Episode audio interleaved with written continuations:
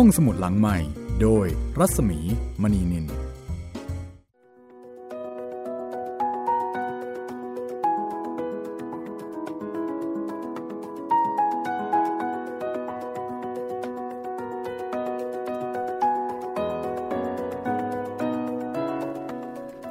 ัสดีค่ะต้อนรับคุณผู้ฟังเข้าสู่ห้องสมุดหลังใหม่นะคะ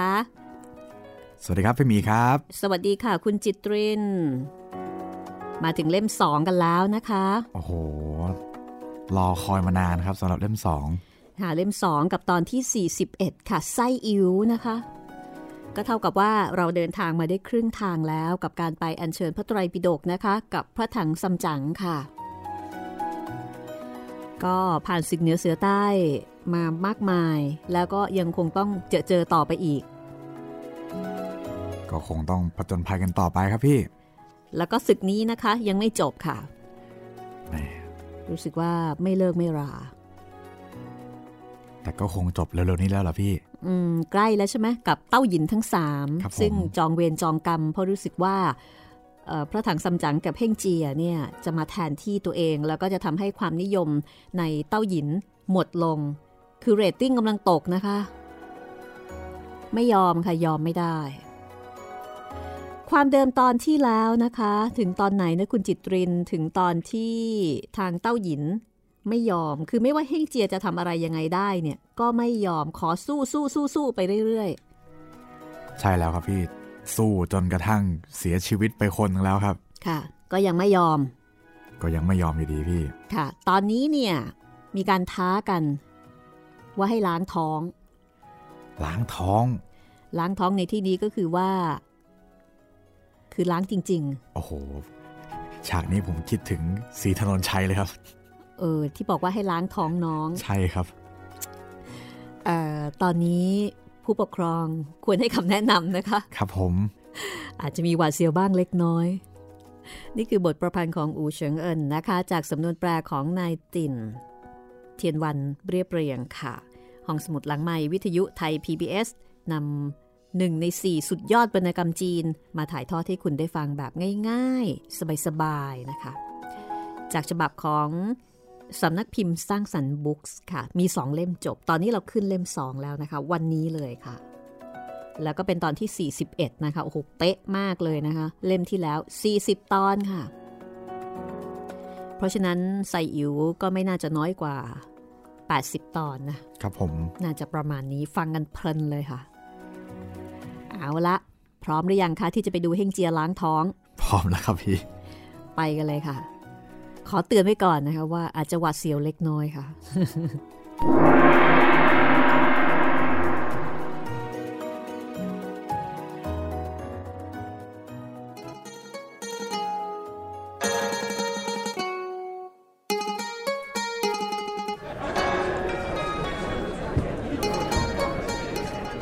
เจ้าแผ่นดินได้ฟังเฮงเจียพูดดังนั้น ก็มีรับสั่งให้จับเฮงเจียไปยังสนาม แต่เฮงเจียบอกว่า เฮ้ย ไม่ต้องมาจับข้าข้าไปเองได้เฮงเจียบอกว่าไม่ต้องมัดไม่ต้องผูกอะไรทั้งสิ้น จะล้างไส้ล้างพุงเอง จากนั้นก็เข้าพิงกับเสา ถอดเสื้อผ้าออก แล้วก็ปริ้นท้องออกมา พวกเพชฌฆาตก็เอาเชือกมาผูกรัดตัวของเฮงเจียเข้ากับเสา แล้วก็เอามีดสั้นแทงพุง กรีดแหวะออก ปรากฏว่าเฮงเจียไม่สะทกสถานใด ๆ แต่กลับเอาสองมือ ควักไส้พุงตับปอดของตัวเองออกมา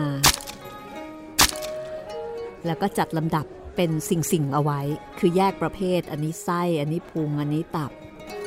สักครู่หนึ่ง ก็เอากลับคืนเข้าที่ตามเดิม เหมือนกับไม่มีอะไรเกิดขึ้น เมื่อพระเจ้าแผ่นดินได้เห็นดังนั้นก็ตกพระทยัยหยิบหนังสืออยู่กับพระหัตถ์แล้วก็ตรัสว่า โอ้พระสงฆ์ผู้วิเศษ จงมารับหนังสือไปเถอะช้าไปจะเสียการเฮงเจียเห็นดังนั้นก็หัวเราะแล้วก็บอกว่าเจี๊ยก หนังสือเป็นการเล็กน้อย ขอให้อาจารย์ที่สองออกไปทดลองตามสัญญาก่อนบ้างจะได้เห็นจริง เอาละสิ พระเจ้าแผ่นดินก็เลยตรัสกับลกลัดอาจารย์ที่สองบอกว่า เฮ้ย เหตุการณ์นี้ไม่ใช่การของข้า เป็นเพราะว่าท่านนะอยากจะทดลองกับเขาเอง ก็เชิญท่านไปทดลองให้เห็นกับตาเถอะ ลกลัดเต้าหยินก็บอกว่า ขอพระองค์จงวางพระไถยเถอะข้าไม่ยอมให้แพ้เป็นอันขาด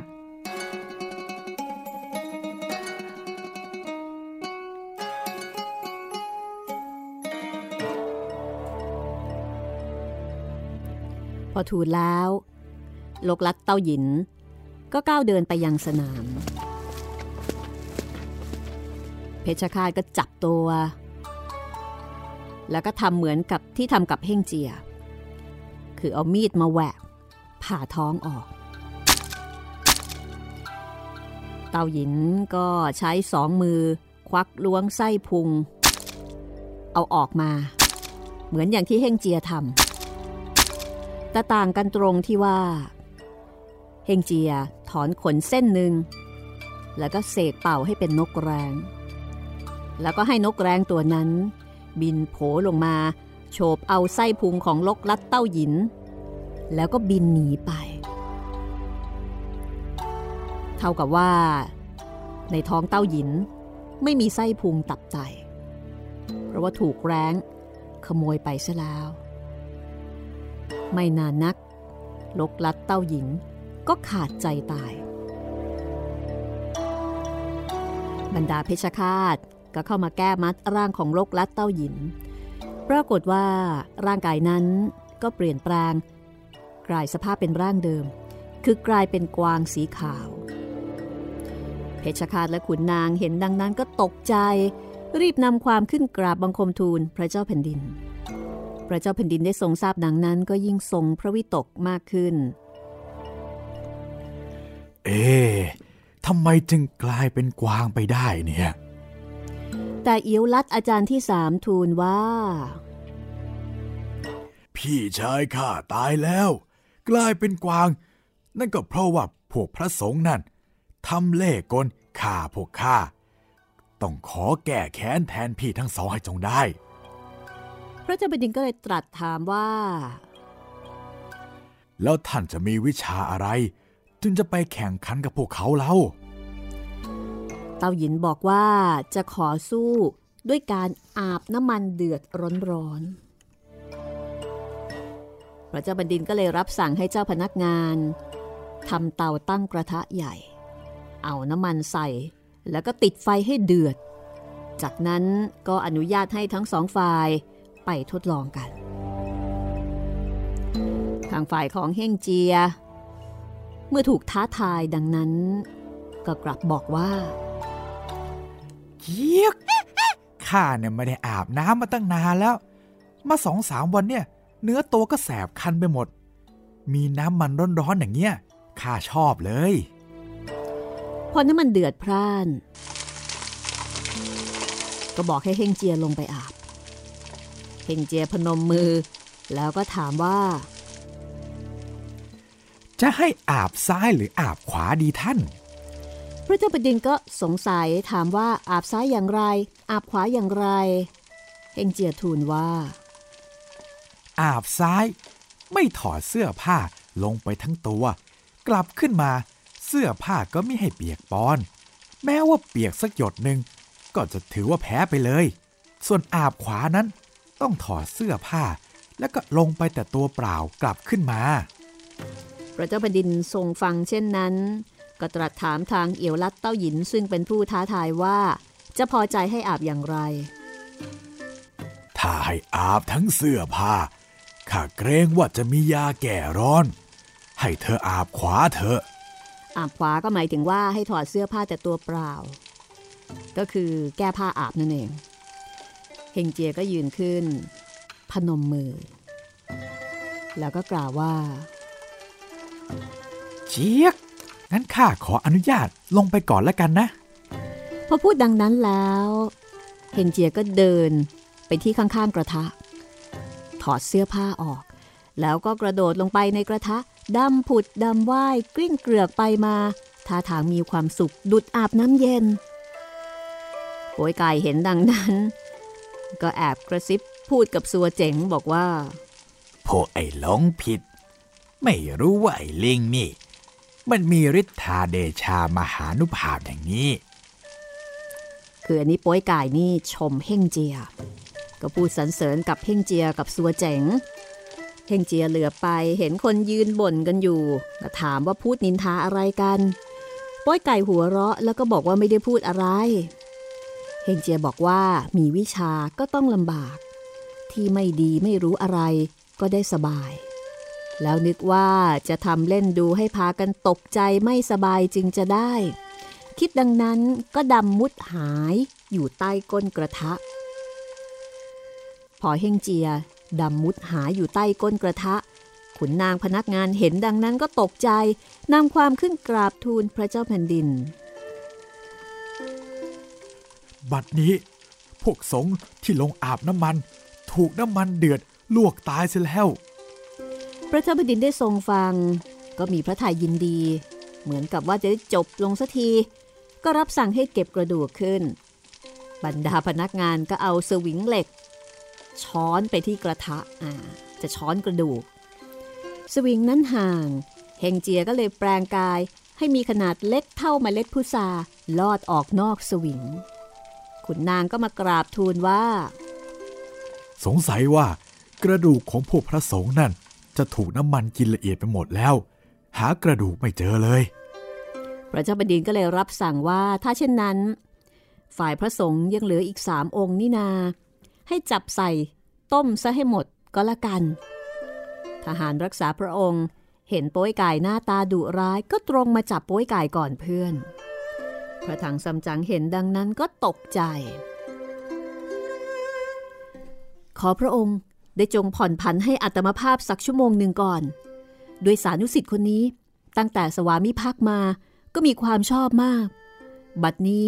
มาทำการข้ามเกินท่านอาจารย์เต้าหยิน แล้วก็มาตายอยู่ในกระทะนั่นอาตมาภาพก็ไม่คิดอยากจะเป็นอยู่ แต่ขอพระองค์ได้ทรงพระกรุณา โปรดให้ข้าวถ้วย เกลือเม็ดหนึ่งพอได้ในการเส้นไหว้ที่กระทะนี้แล้ว อาตมาภาพกับสิทธิ์ ก็จะยอมตายตามโทสานุโทษ พระเจ้าแผ่นดินได้ฟังคำขอร้องของพระถังซัมจั๋ง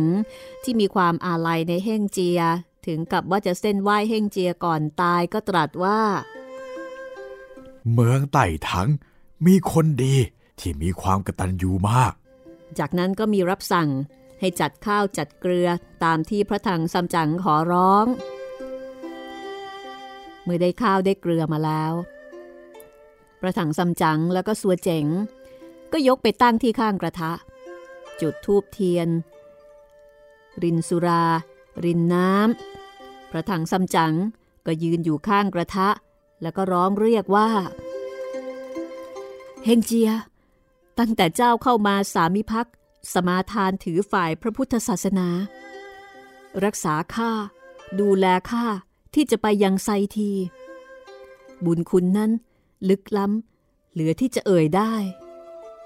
ก็ปรารถนาจะให้เจ้าสำเร็จมรรคผล แต่ไม่คิดเลยว่าเจ้าจะมาสิ้นชีวิตเสียในเวลานี้ เมื่อเจ้าได้ตั้งจิตอันชอบแล้ว เมื่อตายไปก็จงตั้งใจถึงพระพุทธเจ้าเถิด ขอให้วิญญาณอันศักดิ์สิทธิ์ของเจ้า แม้อยู่ใกล้ไกลก็จงมารับของเส้นไหว้นี้ด้วย โปยกายได้ฟังดังนั้นก็บอกว่าโธอาจารย์ พันนาอย่างนี้ไม่ถูก ไว้ข้าจะอ่อนวอนเส้นไหวเองป่วยกายก็คุกเข่ากับพื้น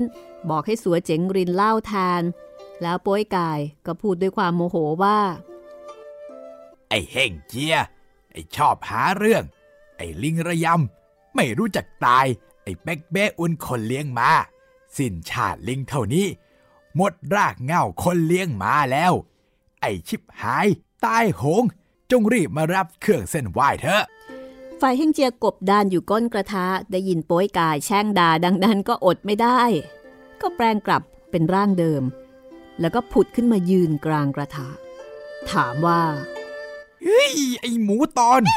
ไอกินรำเมื่อกี้เกี่ยวว่าใครนะพประถังซัมจั๋ง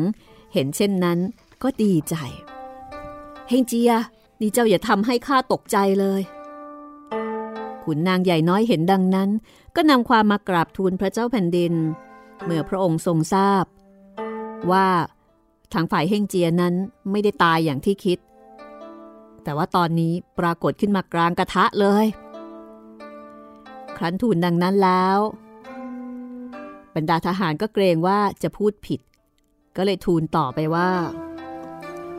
แต่ สงสัยว่าจะตายแล้ว แต่หากจะเป็นปีศาจกลับผุดขึ้นมาเป็นแน่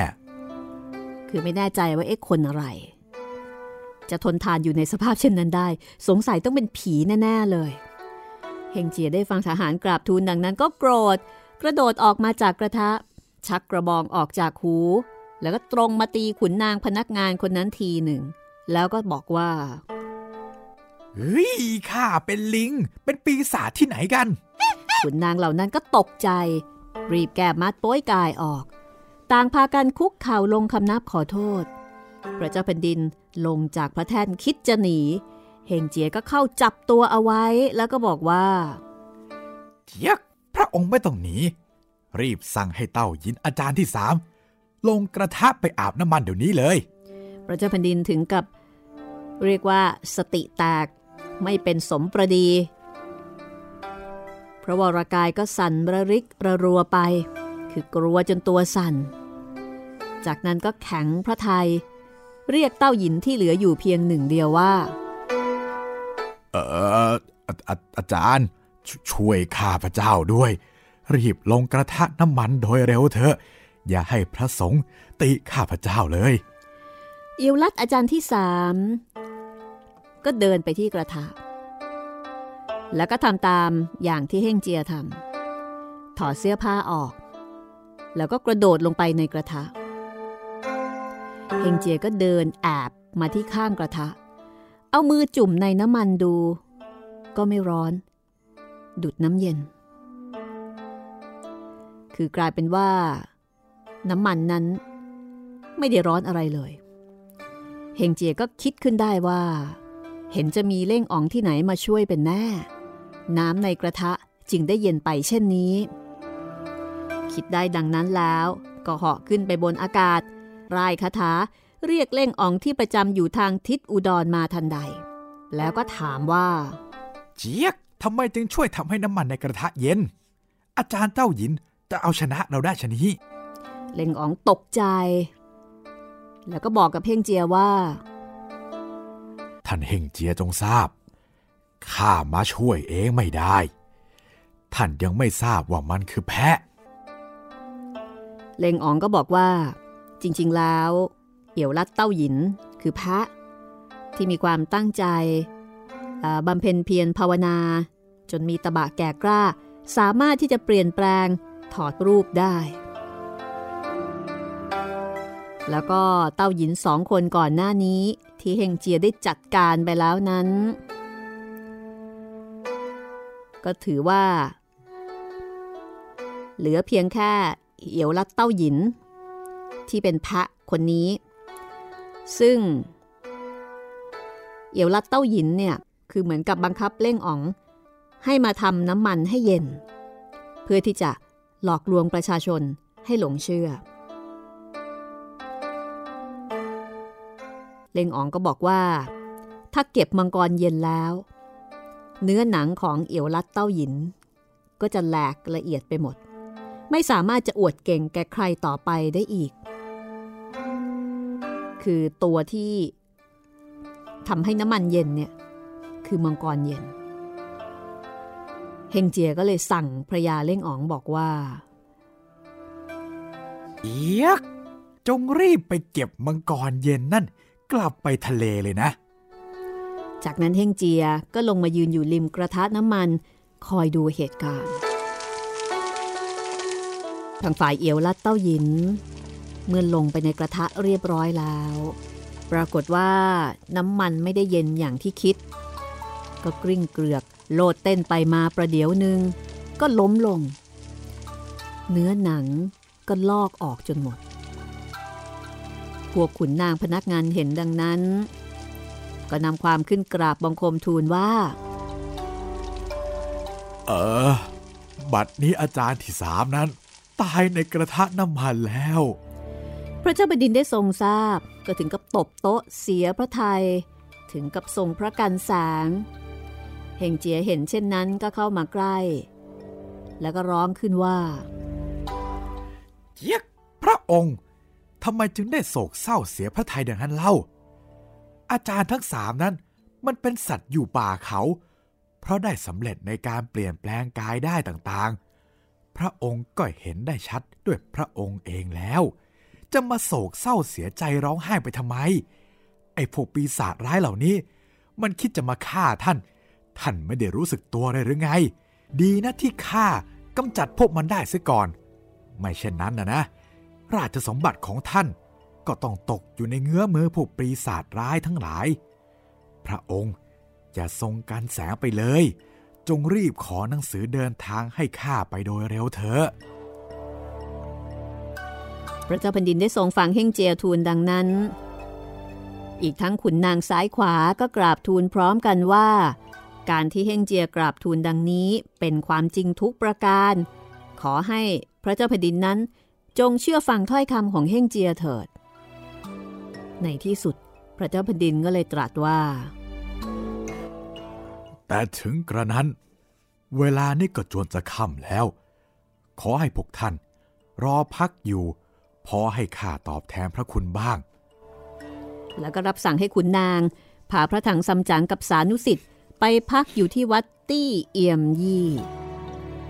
บอกว่าพรุ่งนี้ จึงค่อยจัดแจงเลี้ยงสนองเอเหมือนกับเลี้ยงส่ง คณะของพระถังซัมจั๋งสักครั้งหนึ่ง เพราะว่าที่ผ่านมานั้นโอ้คณะของพระถังซัมจั๋งนี่ลำบากลำบนเหลือเกิน เจอเต้าหยินกลั่นแกล้งต่าง ๆ นานา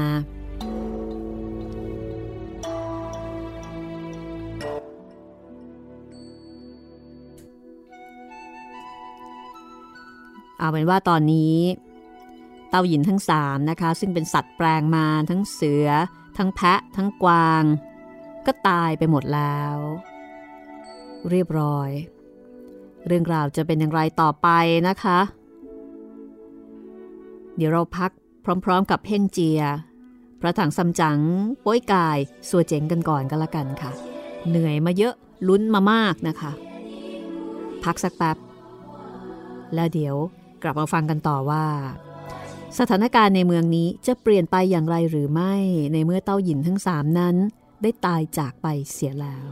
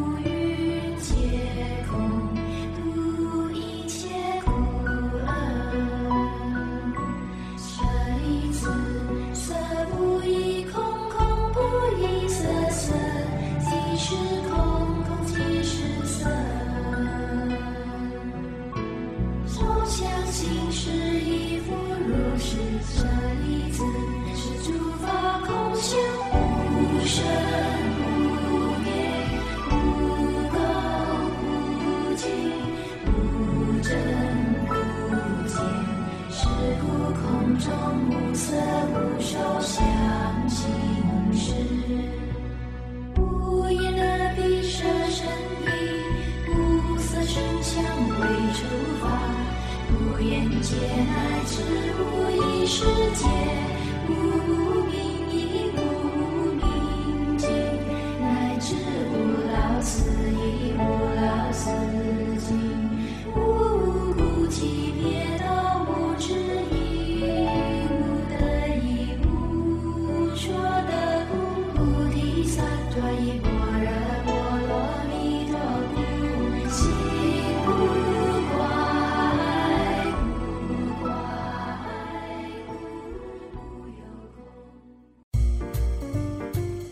องสมุดหลังใหม่ โดยรัศมีมณีนิน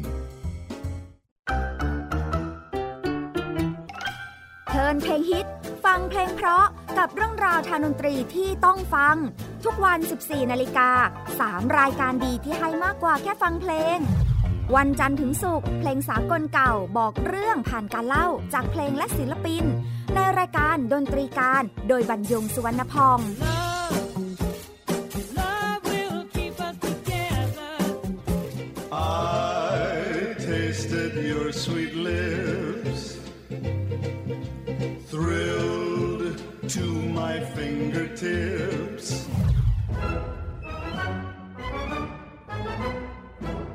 วันเสาร์ชั่วโมงดนตรีและเพลงคลาสสิก ที่เล่าผ่านคนดนตรี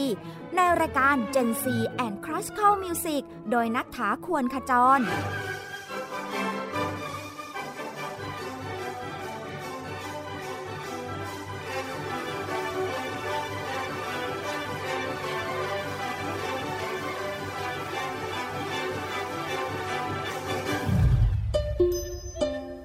วันอาทิตย์เปิดความรู้และประวัติเส้นทางดนตรี ในเอเชียตะวันออกเฉียงใต้ ผ่านการเล่าและเล่น ในรายการเพลงดนตรีวิถีอาเซียน ASEAN Music Waves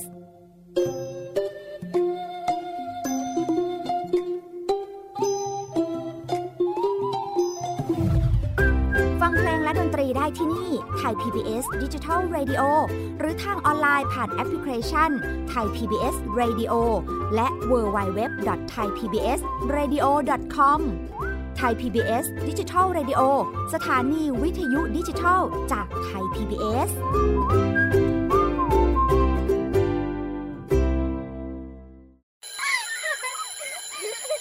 โรงเรียนเลิกแล้วกลับบ้านพร้อมกับรายการ Kids Hours โดยวัญญาชยโย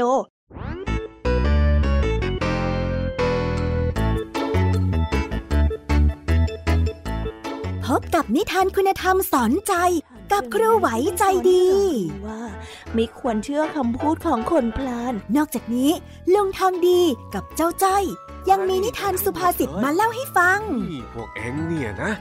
มันลิงหลอกเจ้ากันจริงทั้งยังมีนิทานเด็กดี และพี่ยามีเล่านิทานสนุกสุดหันษาให้น้องๆได้ฟัง ทุกวันจันทร์ถึงศุกร์ 17 นาฬิกา ทางวิทยุไทย PBS www.thaipbsradio.com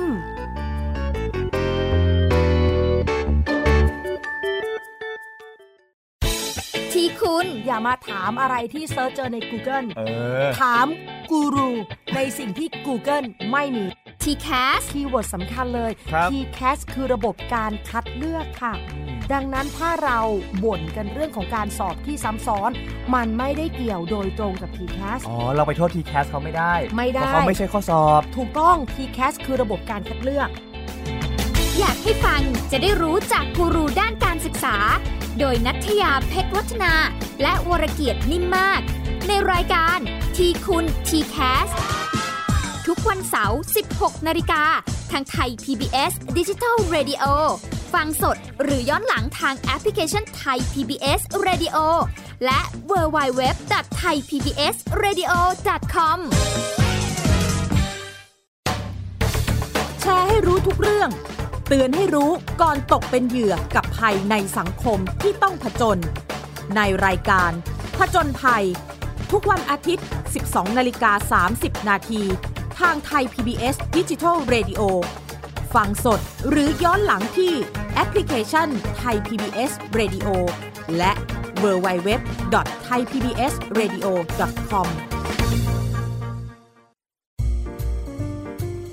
ห้องสมุดหลังใหม่ โดยรัศมีมณีนิน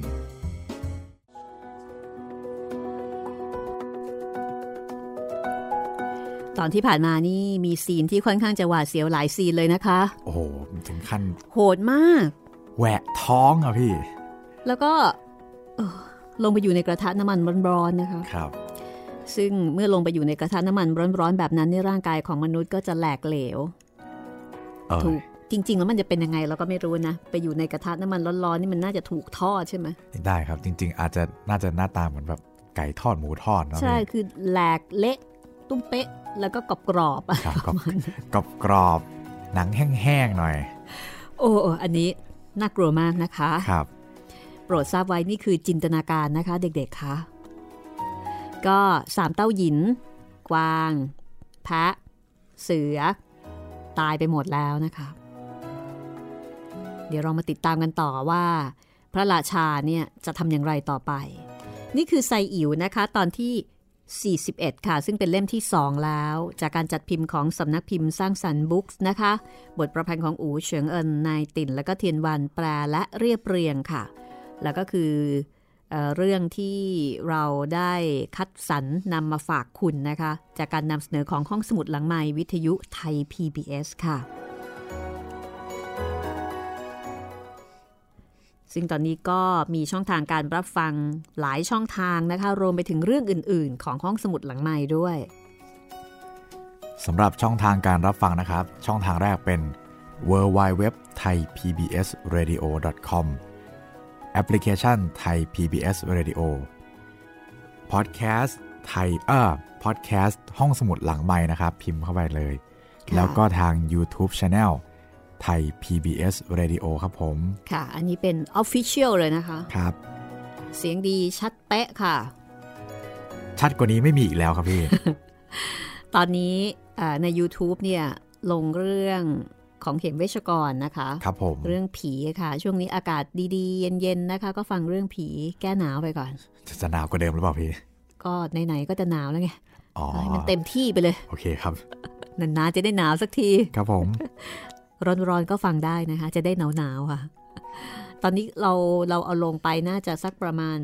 ตอนนี้เป็นเล่มที่สองแล้วครับ เป็นวิญญาณอ๋อที่เร่ร่อน ก็ประมาณ 20 เรื่องได้แล้ว ได้แล้วครับผมค่ะ ก็เรียกว่าได้ฟังกันแบบจุใจแล้วนะคะ ลองดูค่ะคีย์คำว่าห้องสมุดหลังใหม่กับหลายช่องทางนะคะ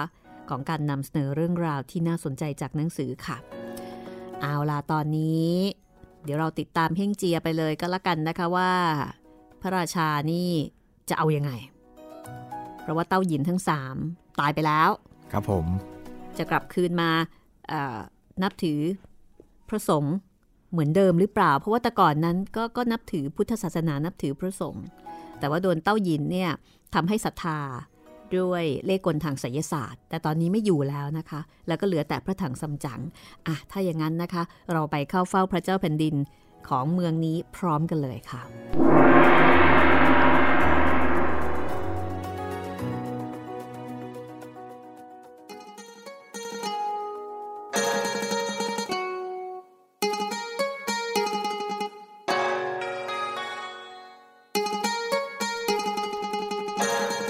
รั้นถึงวันที่สองพอได้เวลาแล้ว ขุนนางน้อยใหญ่ก็พากันเข้าเฝ้า พระเจ้าแผ่นดินก็รับสั่งให้ร่างหนังสือ ประกาศนิมนต์พระสงฆ์ที่หลบหนีไปนั้น ให้กลับมาอยู่ตามวัดวาอารามของตนตามเดิม คือแต่ก่อนนี้บรรดาพระสงฆ์นี่อยู่ไม่ได้ ก็พากันหลบหนีไปตามที่ต่างๆ เอาตัวรอด ตอนนี้พระราชาบอกว่ากลับมาอยู่ที่วัดตามเดิมได้แล้ว แล้วก็จัดเครื่องโต๊ะ ถวายพระถังซัมจั๋งกับสิทธิ์ทั้งสามที่วัดตี้เอี่ยมยี่ เมื่อเจ้าพนักงานจัดการตามรับสั่งแล้ว พระเจ้าแผ่นดินกับบรรดาขุนนางทั้งหลาย ก็พร้อมกันไปยังวัดตี้เอี่ยมยี่ ถวายอาหารเจ แก่พระถังซัมจั๋ง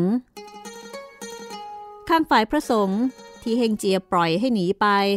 เมื่อได้ทราบประกาศก็มีความยินดี ปลอดภัยแล้ว ไม่ต้องหลบหลบซ่อนๆอีกต่อไปแล้ว ต่างก็พากันกลับมาจำพรรษาที่วัดวาอารามของตนตามเดิม แล้วก็ไปหาเฮ่งเจีย เพื่อจะคืนขนที่เฮ่งเจียมอบให้เอาไว้คุ้มกันตัวเองด้วย คือแค่ขนนี่ก็สามารถที่จะเป็นบอดี้การ์ดชั้นดีได้แล้ว แล้วก็ตั้งใจจะขอบคุณเฮ่งเจียด้วย ในขณะนั้น ทางฝ่ายของพระถังซัมจั๋งเมื่อฉันอาหารเสร็จเรียบร้อย เจ้าเมืองเซียตีกัก ก็เปลี่ยนหนังสือเดินทาง มอบให้กับพระถังซัมจั๋งไป พระถังซัมจั๋งรับหนังสือแล้วก็คำนับลาพระเจ้าแผ่นดิน พระเจ้าแผ่นดินพร้อมด้วยขุนนางก็ตามมาส่ง จนออกนอกประตูเมือง ทีนี้ในขณะที่เดินมานั้น ตามถนนหนทางก็มีหลวงจีนคุกเข่าทำความเคารพอยู่เต็มไปหมดทั้งสองข้างทาง ปากก็ร้องว่า พระผู้เป็นเจ้ามาแล้ว พวกข้าทั้งหลายเหล่านี้ คือพวกที่ท่านปล่อยให้หนีไป พอได้ทราบว่าท่านกำจัดปีศาจดุร้ายนั่นได้แล้ว พวกข้าก็มีความยินดี รีบนำขนเพชรมาคืนแก่ท่าน และขอเคารพ ขอบพระเดชพระคุณของท่านด้วยเฮงเจียได้ฟังก็หัวเราะชอบใจเจี๊ยกเจี๊ยกเจี๊ยกพวกท่านมาพร้อมแล้วเหรอหลวงจีนเหล่านั้นก็บอกว่ามาพร้อมกันทั้ง 500 มาครบไม่ขาดเลยเฮงเจียก็เรียกขนเพชรกลับคืนเข้าร่างกาย แล้วก็ทูลแก่พระเจ้าแผ่นดินเซียตีโกกว่า หมู่หลวงจีนทั้งหลายเหล่านี้ ข้าได้ปล่อยให้หนีไป และสิ่งของทั้งหลายที่อาจารย์ทั้งสามทำไว้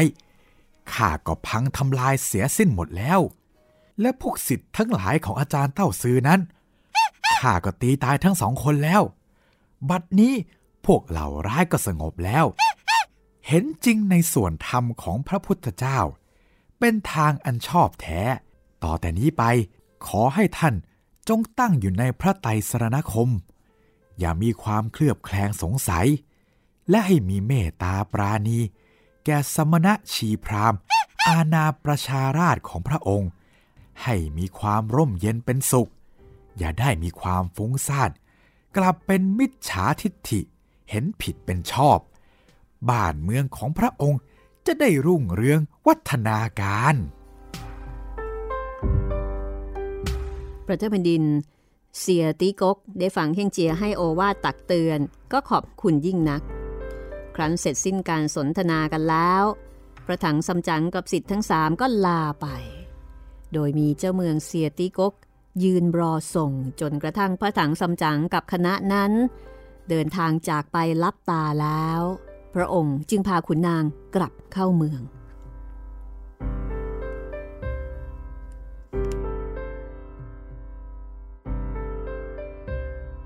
ข้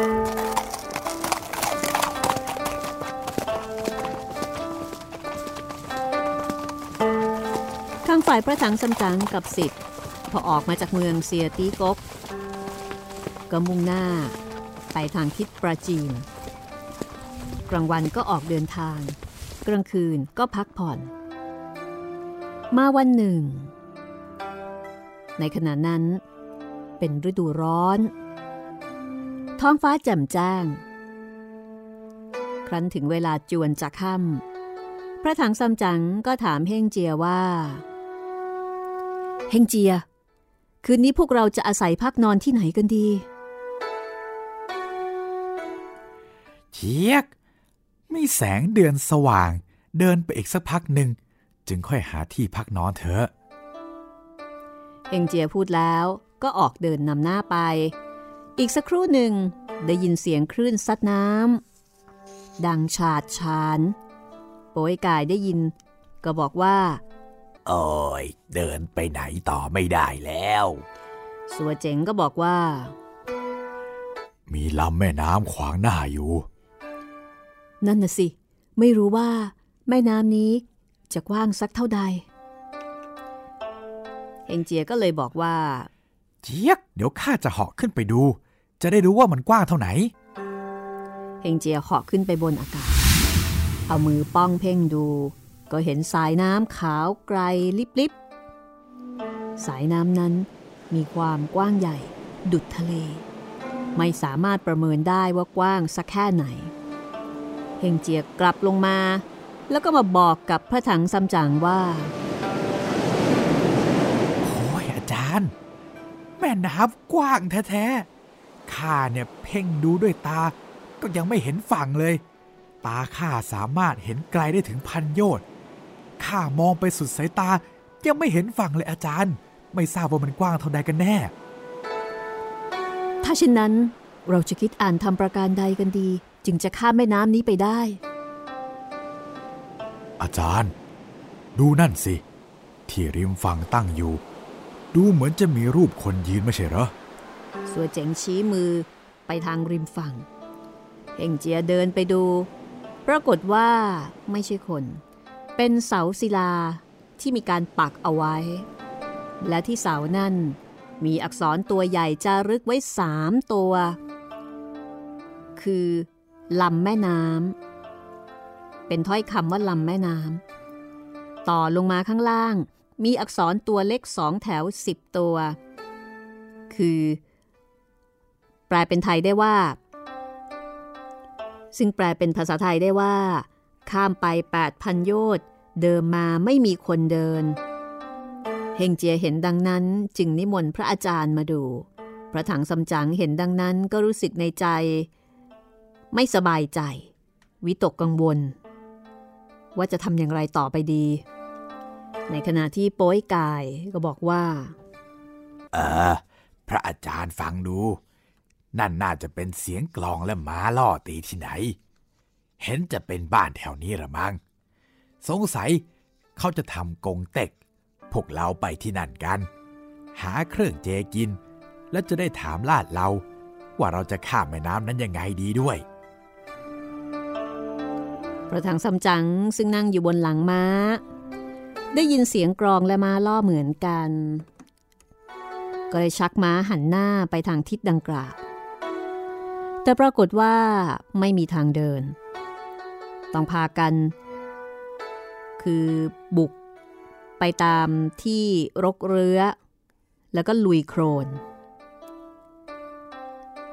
เดินมาได้ประเดี๋ยวหนึ่ง ก็เห็นหมู่บ้านคน ประมาณ 4-500 หลังคาเรือน มีบ้านหลังหนึ่งอยู่ต้นทาง ตั้งเสาธงสองเสา ในบ้านนั้น ตามโคมไฟสว่าง มีกลิ่นทูบเทียนดอกไม้หอมฟุ้งมานอกบ้าน ครั้นมาถึงบ้านนี้ พระถังซัมจั๋งก็ก้าวลงจากม้า สำรวมกิริยา แล้วมือถือไม้เท้าเดินเข้าไปที่ประตูบ้าน และเห็นประตูเปิดแง้มอยู่บานหนึ่ง ก็ยืนรออยู่ที่หน้าประตู บัดเดียวก็เห็นผู้เฒ่าคนหนึ่งเดินมา ที่คอสวมประคำปากก็ภาวนาคำว่า พุทโธพุทโธ ผู้เฒ่าคนนี้ เดินออกมาเปิดประตูบ้านข้างฝ่ายพระถังซัมจั๋งเมื่อเห็นดังนั้น ก็ย่อตัวร้องเรียกว่า ท่านตาอัตมาภาพปรารถนาจะใคร่ถามท่านสักหน่อย ท่านทำไมมาล่าหลังจนป่านนี้เล่า ประทังซัมจั๋งได้ฟังก็ไม่เข้าใจ ท่านตา ท่านว่าอะไร ข้าไม่เข้าใจ วันนี้บ้านข้าเมื่อเวลาเพนถวายข้าวสงฆ์และถวายสบงจีวรกับข้าวสารและเงิน ท่านมาถึงเวลานี้ สิ่งของก็หมดเสียแล้ว ท่านตา แต่ข้ามาที่นี่ไม่ได้ต้องการสิ่งใด ข้ามาจากเมืองใต้ถัง ตามรับสั่งของพระเจ้าถังไทจงฮ่องเต้ ที่ให้ไปยังประเทศไซทีอารัธนาพระไตรปิฎก ครั้นมาถึงตำบลนนี้ เวลาก็ค่ำแล้ว ได้ยินเสียงกรองและม้าล่อ จึงได้ตรงมา หวังใจว่าจะขออาศัยพักนอนสักคืนหนึ่ง พอรุ่งเช้าก็จะลาไป แต่ชายชราได้ฟังดังนั้น ก็ถึงกับมือไม้สั่น แล้วก็กล่าวว่าเออท่านเป็นสมณะ อย่ากล่าวเช่นนั้นเลย อันเมืองใต้ถังมาถึงที่นี่ ระยะทางตั้งห้าหมื่นสี่พันโยชน์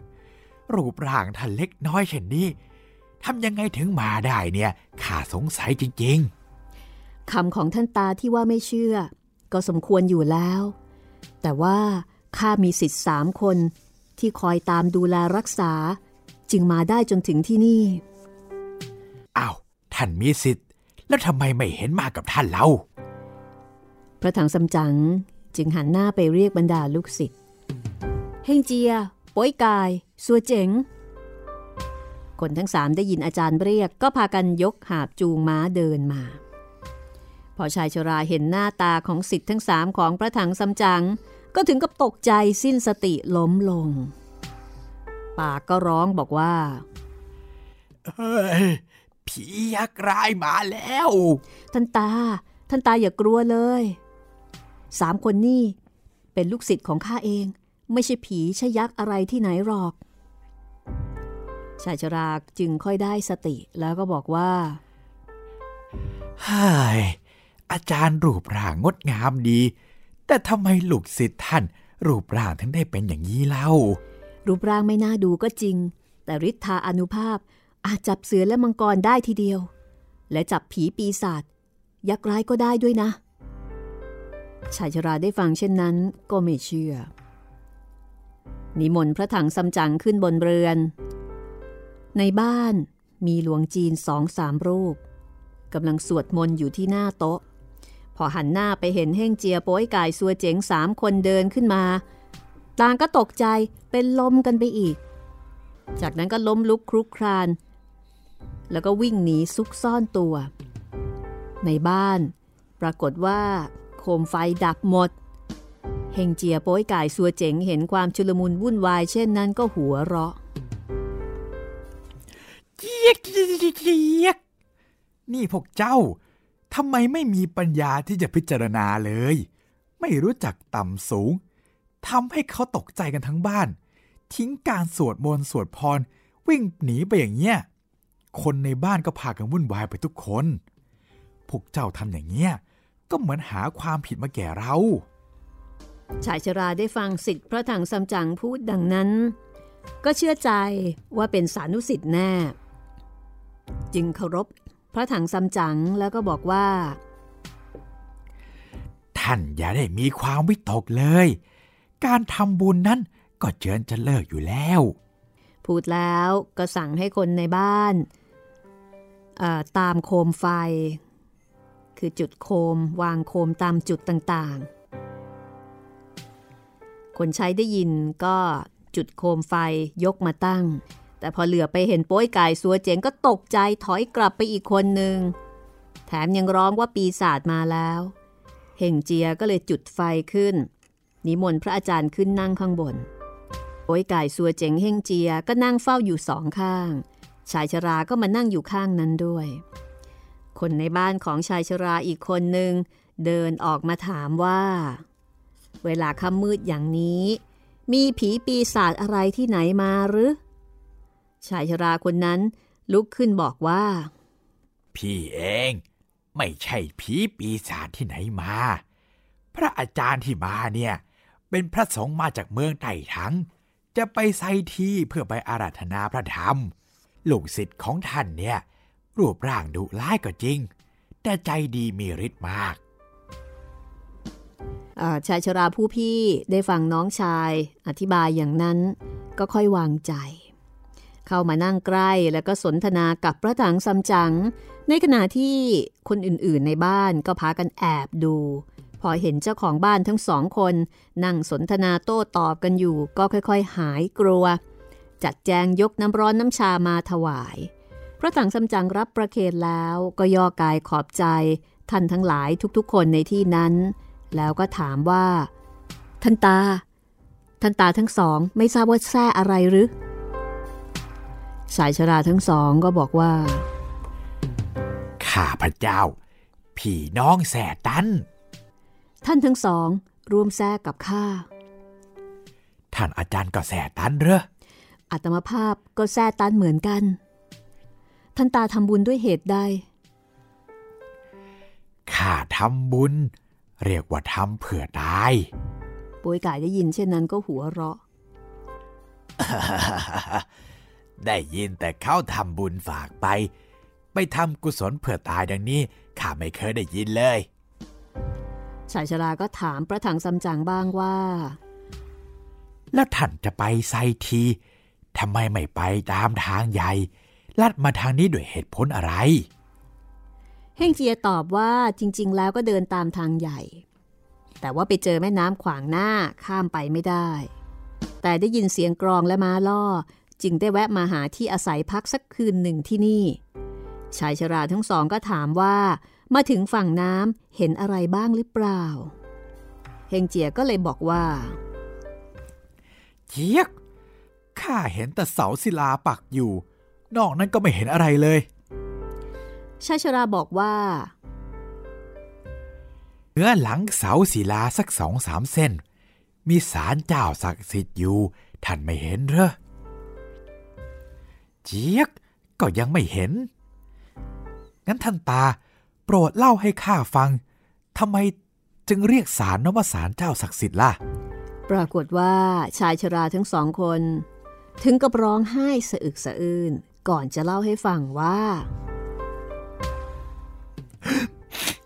เฮ้ย ท่านยังไม่ทราบ เจ้าไต่อ๋องนั่นว่าเป็นอย่างไร คือความศักดิ์สิทธิ์ ได้ปกป้องรักษาชาวบ้านตำบลนนี้ ให้มีความสุข ฟ้าฝน ก็ได้ตกต้องตามฤดูกาล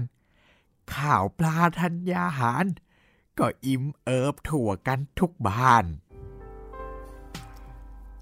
เฮงเจียก็เลยบอกว่าในเมื่อมีความศักดิ์สิทธิ์ มีความสุขอย่างนั้น ก็เป็นความดีความเจริญอย่างยิ่งแล้ว แต่เหตุใดทั้งคู่จึงต้องร้องไห้สะอึกสะอื้นด้วย ชายชราทั้งสองถึงกับยกมือขึ้นทุบอกก่อนจะอธิบายว่า ท่านยังไม่ทราบ อันมีคุณนั่นก็จริงอยู่ แต่มีความคับแค้นเพราะฆ่าคน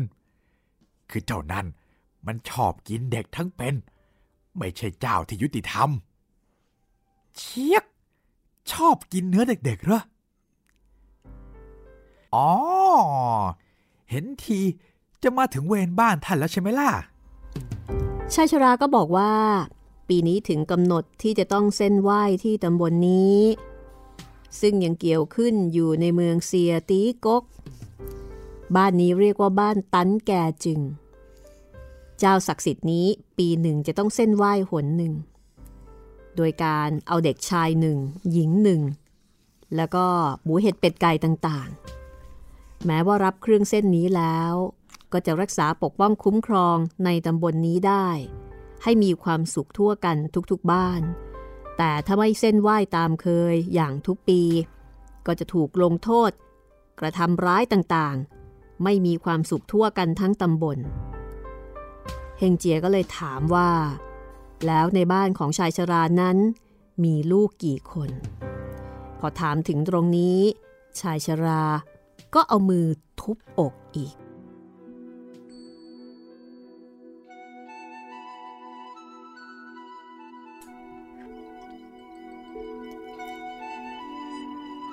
การเอามือทุบอก แสดงว่าจะต้องมีเรื่องคับอกคับใจบางอย่างทำไมถามถึงเรื่องลูก ถึงกับต้องเอามือทุบอกตัวเองเช่นนั้น ติดตามคำตอบได้นะคะในตอนหน้าของไซอิ๋วตอนที่ 42 ค่ะ กับความทุกข์ของชายชรา แล้วก็ของชาวาชาวบ้านในหมู่บ้านแห่งนี้ ที่ต้องทำพิธีเส้นไหว้ โดยการเสียสละเด็กๆ เอาไปเป็นเครื่องเส้นไหว้ เพื่อให้เจ้าพึงพอใจ เรื่องราวจะเป็นอย่างไรต่อไปก็พบกันตอนหน้านะคะ กับห้องสมุดหลังไม้วิทยุไทย PBS วันนี้ลาไปก่อนค่ะ สวัสดีครับ สวัสดีค่ะ